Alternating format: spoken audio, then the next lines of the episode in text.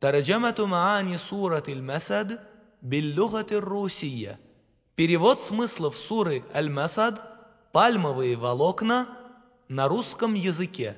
بسم الله الرحمن الرحيم Во имя Аллаха, милостивого, милосердного.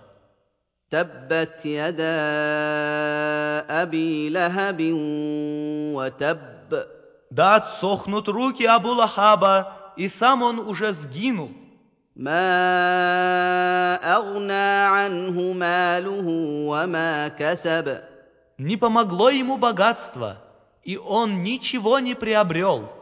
سيصلى نارا ذات لهب Он попадет в пламенный огонь. وامراته حماله الحطب а жена его будет носить дрова.